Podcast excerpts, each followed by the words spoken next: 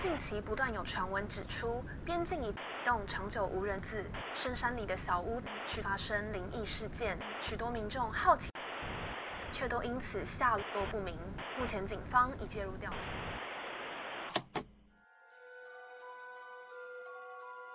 欢迎来到怪奇故事屋。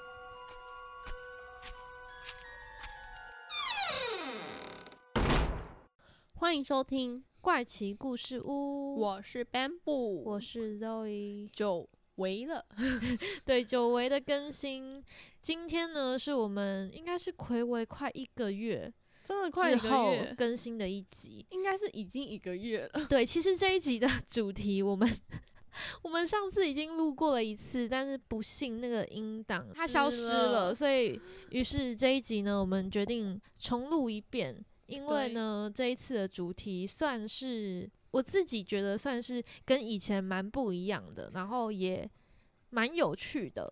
不见得当下真的我们两个都打击蛮大的，因为我们那时候录得很开心，就是很久没有录这么顺，然后呢又这么开心的一个。一个主题跟题材，现在听众朋友听到可能想说，到底到底是什么东西？好，但其实也没有 什么。对，其实也没有什么。今天要讲的主题是双鱼玉佩的故事，不知道大家有没有听过这个传说？它好像是中国的许多谜团之一。对，好像中国人都知道，算是他们十大谜团事件。的其中一个非常知名的故事，对，可是我们台湾人感觉就比较少，还是其实只有我们两个比较无知？没有，我是完全真的完全没有听过，就是连什么双鱼这件事情都没有听过。大家可以听到后面再来想想看，你有没有听过类似的故事？因为它其实跟我们很常知道的一个神秘的原理有关系，算是这样讲吗？好，那。今天我们就来介绍这个双鱼玉佩到底是什么东西。好的，这个故事它发生的背景呢，其实是在一个呃蛮神秘的地方。大家知道百慕达三角洲吧？就是都被称为，大家都会把那边称为是就是魔鬼三角洲。嗯，然后如果说是是在中国的话，所谓的。亚洲魔鬼三角就是在中国新疆罗布泊这个地方。罗布泊吗？对，罗布泊有被称为是亚洲魔鬼三角的一个地区。它那个地方其实也是很多人有在那边，比如说失踪，然后可能是幸存，反正就是有一些突然不见。对，有一些这样子的故事在那里发生，所以其实那边算是在当地非常。著名就是你去到那里，可能就要注意自身安全的一个神秘的地点。好，然后这个故事呢，为什么我会一直说它是一个故事，而不是说它是一个事件？其实是因为我本人对于这个这个这个事件抱有怀疑。我不是抱有怀疑，我就是不相信，因为它真的是已经太像是网络上乱传的东西的，可是它又。被被建构成一个很完整的故事，所以你就会觉得哦，好像还蛮有趣的。那这个故事它一开始呢，其实是在网络上被发起的，在网络上有一个网页的讨论区，一个网友呢就发表了一篇叫做《中国有没有调查神秘事件的官方机构》的一个贴文，然后底下就很多人在留言嘛，其中有个人就留言说。如果你敢说双鱼玉佩，就如果你敢把双鱼玉佩说出来的话，我就掐死你。你懂那个意思吗？就是当你今天很想分享某一件事情的时候，你就会故意说，如果你敢把什么东西说出来，我就掐死你。可是你自己已经先把这件事情讲出来了。这个人超怪的。对他其实就是想要。呃，把这个话题炒作一番的感觉。哎，你千万不要告诉别人我喜欢那个女生哦。对对，但是，但是他其实就是想让大家知道 我喜欢那个女生。对，所以他就他就留了一个言说，你千万不能说出双鱼玉佩，不然我就掐死你。就引起了一番的讨论，但是大家都不知道双鱼玉佩到底是什么。对。然后好像是过了过了几个月后，还是几个礼拜之后，终于有一个另外一名网友，他把双鱼玉佩的完整的故事吗？对，完整的故事发生的经过啊，然后一些可怕的推论啊，分享在网络上面。后来呢，这个双语玉佩的事件就成为了灵异界或者是说神秘秘界，就是非常不可缺少的一个话题。而且它的资料其实我觉得还蛮蛮单一的，就是只有好像只有两种版本，然后嗯它的消息来源其实也没有很多，对，没有很多，所以这一件事情一直被大家认为是一个非常古老的密室，或者是说可能是哦政府有把这个消息封锁之类嗯的。那这个故事呢，它其实发生在一九五七到一九六二年，大概是这个时间。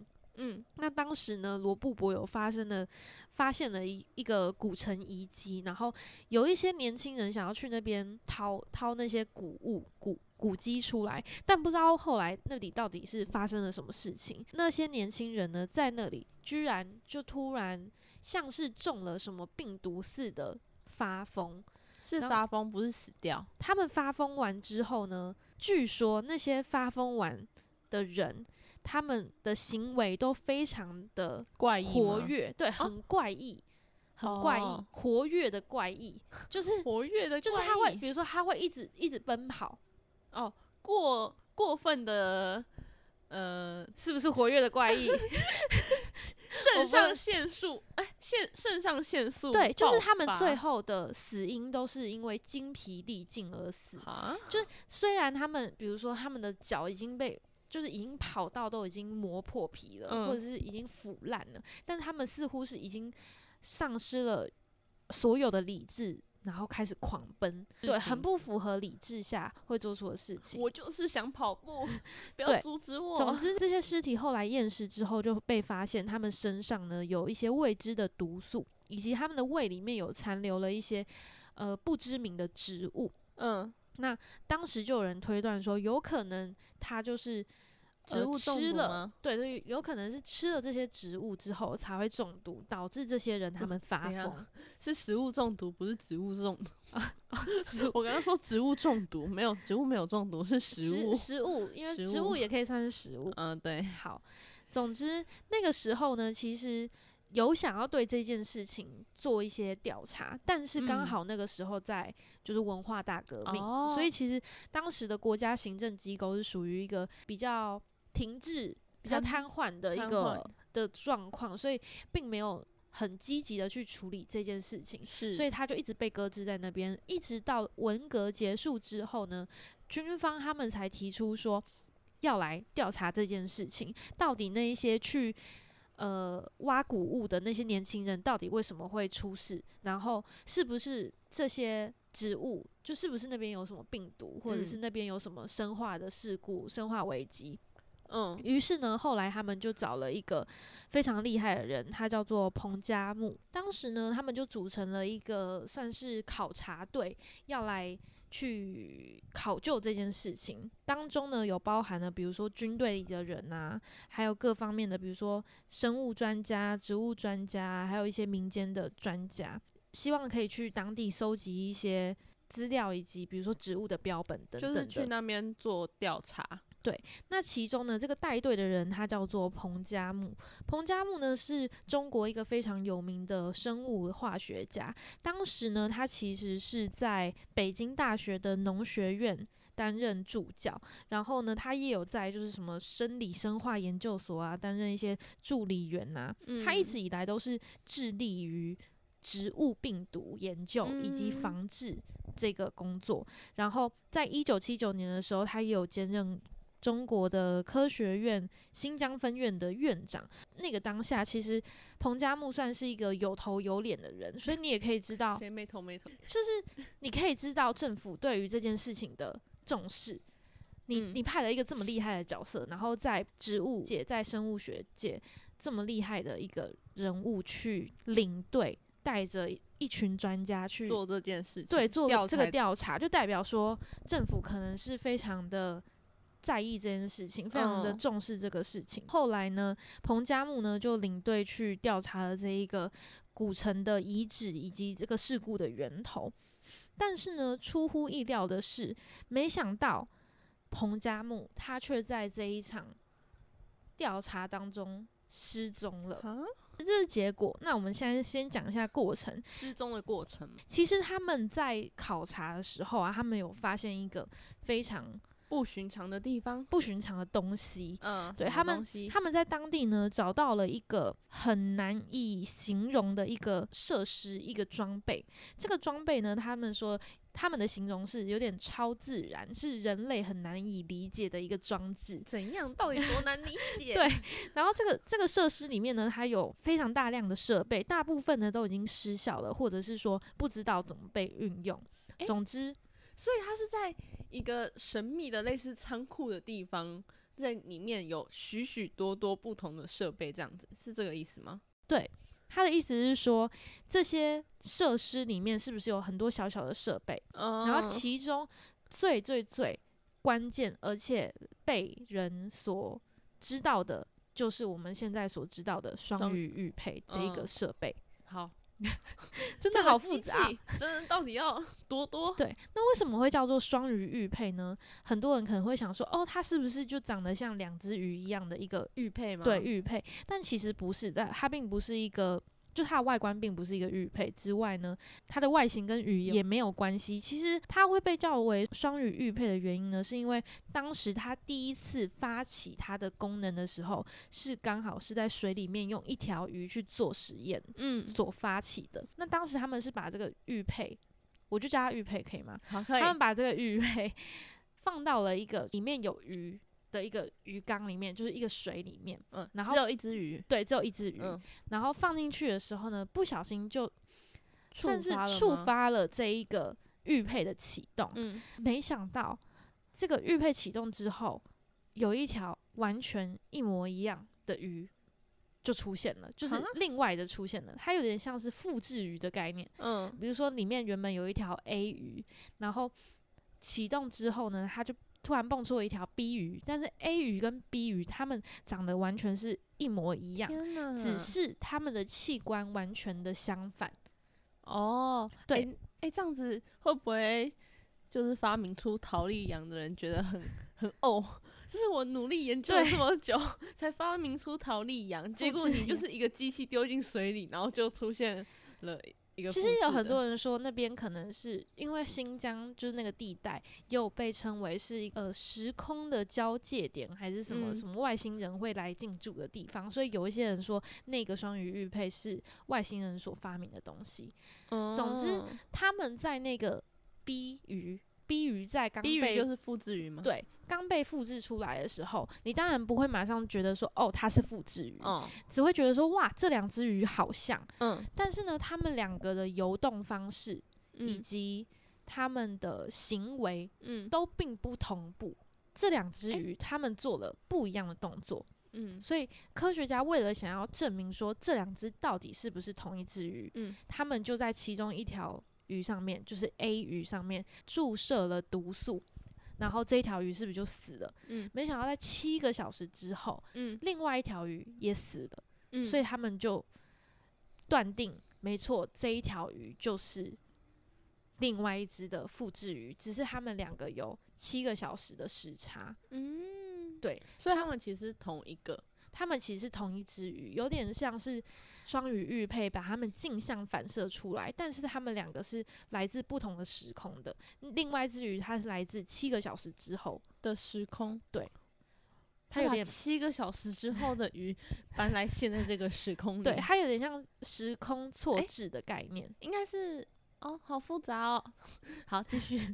你知道我每次不是每次，就这两次，上次在讲跟这次在讲的时候，我都觉得自己很想再冷笑哎，就是到底怎么会这么荒唐？可是你又觉得好像好像又没有，你还是会觉得很荒唐，没有，好像又有点想相信，就是哇，世界上真的有这样的事情，时空会。错置或者感觉它比较不像是复制诶，感觉像是穿越时空，类似类似那种概念，然后导致在不一样的时间点的东西，他们同时在同一个时空。然后我们刚刚是不是有说到，就是彭加木失踪这件事情？对，好，我们说回到彭加木为什么失踪呢？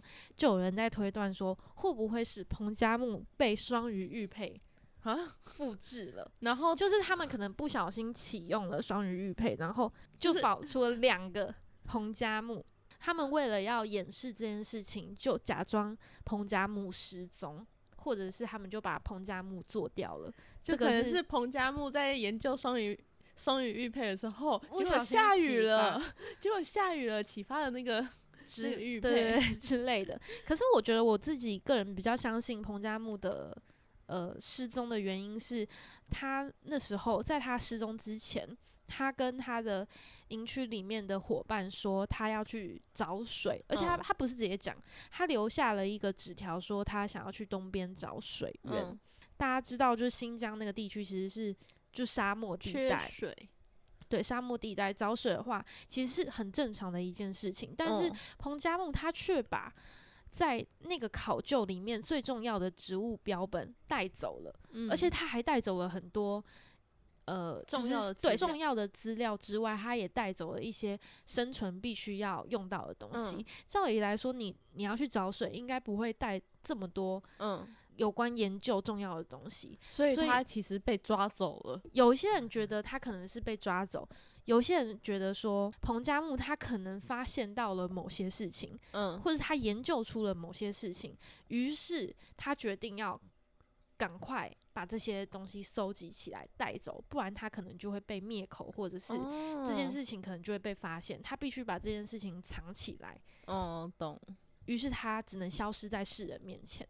这件事情的背后的原因是，其实有一个病毒叫做罗布泊病毒，也就是我们刚刚最一开始讲到的，有一群年轻人，他哦们不是去挖古迹吗？对然后在他们的胃里面是不是找到了一种植物？对，然后那个植物里面有毒素，嗯嗯嗯，对他们就说这个罗布泊病毒呢，他们会寄生在植物里面，它没有办法直接人与人之间的传染，但是它可以透过就是你吃那个植物，然后去感染这个病毒。他们怀疑这个病毒有可能是政府刻意去制作出来的一个武器，然后他们才故意用那些年轻人去做实验吗？去做实验，所以其实当时他们有好像是有就是投放核武在新疆那个地区，就把那边炸毁，所以后人就有说，哦，他们为什么政府会把那边用核武炸毁的原因，就是他们要在那边消灭一切的证据，嗯，有可能是想消灭他们在那边做的任何的实验，但是彭加木却发现了他们的这个动机吗？发现了他们他们背后的恶行，或者是彭加木其实就是他们底下的人，他想要他想要揭发这个恶行，然后他被抓起来。对之类的，或者是他其实本来就是政府派来的人，所以他们就把彭加木哦抓走了。于是政府才会这么努力的想要去把彭加木找回来，因为其实哦他们在彭加木失踪之后呢，有展开了四次大规模的搜索。为什么就是一个生物学家需要政府单位这么努力的去寻找？其实也是很多人很好奇的一件事情，嗯就想说。明明这个人你可能找一第一次、第二次找不到，找不到可能就会算了，但为什么你们还要花费这么多的资源跟资金去寻找他？是不是其实你不只是要找他，而是要找他带着的那些重要的资料以及那些植物的标本？嗯有道理。好，以上就是 彭加木 以上就是双鱼玉佩以及彭彭加木的故 事。不知道大家听完之后有没有觉得这一集真的是在冷消尾？我觉得是你自己一直觉得从头到尾自己都在冷消尾。可是他一开始就开始在讲，对，可是他的故事你不觉得又被架构的非常完整，就是有点像是阴谋论，但我觉是得这根本又就是，可是又跟史实有关系，就是是历史上真的有彭加木这个人，嗯然后他也真的失踪了，嗯然后也真的有文化。大革命革命很多在这个故事有出现的一些角色，或者出现的一些事件，都是吻合那个时间、地点、历史的。我觉得这是他想红的一个手法。他现在那个 就是论坛上面先把这个讯息就是对，先丢出来。丢出来，然后就引发大家关注之后，再把自己的故事写上去。对然后就大家都会一直去点阅他的故事，对，然然后最后没想到在中国成为了一个迷因。对啊，但我觉得这个故事蛮有趣的地方是，就是双语玉佩它的复制的功能，是就是到底是不是能够把另外一个时空的平行宇宙的自己请过对来。对，或者是物品，我觉得物品或者是有生命的东西都一样，就是到底是可以同时存在在同一个时空或是同一个时时间上面吗？他们有可能同时存在吗？那你相信有平行时空吗？我相信吗？嗯，我相信有、欸，就是平行时空的另外一个自己。我相信有。可是我觉得平行时空的另外一个自己，并不一定跟我在做一样的事情。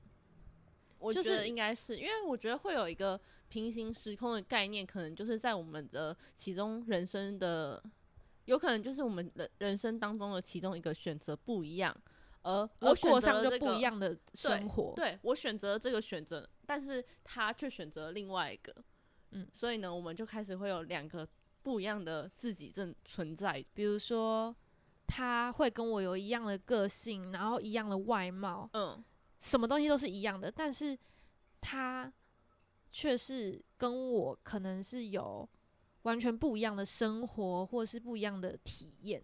嗯，他的人生跟我是完全不一样的，但是他这个人跟我一样。嗯，搞不好遇到的遇到的人事物也会不一样。对，但是我当然我也相信，就是完全会有一模一样的自己存在，你是说在这个世界上吗？就是在在这个世界上的不同时空里，到底又在连什么 小尾？到底要多多？但是有些人就是在这个世界上有看过跟自己一模一样的人，就是有遇过。听说哎、我觉得我们下次可以来做这个主题，就是听说好像在每哎、听说就是每一个人其实在这个世界上都能够找到一个对都一定会有一个跟你一模一样的人存在，只是你不知道。真的、哦。我也不知道是真的我其实我啊 对又开始在那边，对其实我会相信哎、我应该是说我会想要相信，但是其实我打从内心不相信不觉得这不是真实。为什么？可是我我会渴望找到那个人，就是还蛮还蛮酷的，但是好像真的有人找到，就是真的在同一个世界，可能是不同的国家他只，是长得很像？也有可能啊，就长得很像的，跟你一模一样的人，但是你们没有任何血缘关系。但我觉得以基因或者是几率来说的话，真的有可能，就是一个配对啊，每个人的基因这样子配对配对配对下来，就嗯也有可能最后在某一个地方存在着跟你长得几乎一模一样的，可是长得一模一样也不代表那个人是你的复制人之类的，个嗯性也不一定会是一样，就真的只是单纯的，比如说有些人大众脸，然后他就我在路上看，其实很多人都长得一样。没有，我觉得你根本就是脸盲，你就是脸盲而已。哦，好，对，脸盲就是要大声的承认，我承认。他是真的蛮脸盲的。从我认识他的时候，就觉得真的蛮严重的。我是从高中的时候才意识到我自己可能有一点脸盲，就是我以前都不觉得自己是一个很不会认人的人，但是我高一的时候进到那个班级，哦，希望我高中的朋友应该没有在听。反正我高一的时候进到那个班级，我觉得天呐，每个男生都长一样，是要怎么分？我是就算已经认识那个人之后，我还会就是没有很熟识，只是嗯认识而已嗯的那个阶段，我很容易搞错别人。对我大概知道，呃，我在生活中，我可能呃在一个空间里面遇到了这个人，嗯，然后就我我今天又跑下楼，然后又看到另外一个人，然后我会以为他们是同一个人，就跟然后我想说我同事一样，然后我想说，哎、他刚刚他刚刚不在楼上吗？怎么跑下来了？结果后来平行时空啦，就后来别人才跟我说，啊，他们两个是两个不一样的人人，可是我都认识他们两个，而且我还跟他们两个说过话，可是我一直以为他们是同一个人。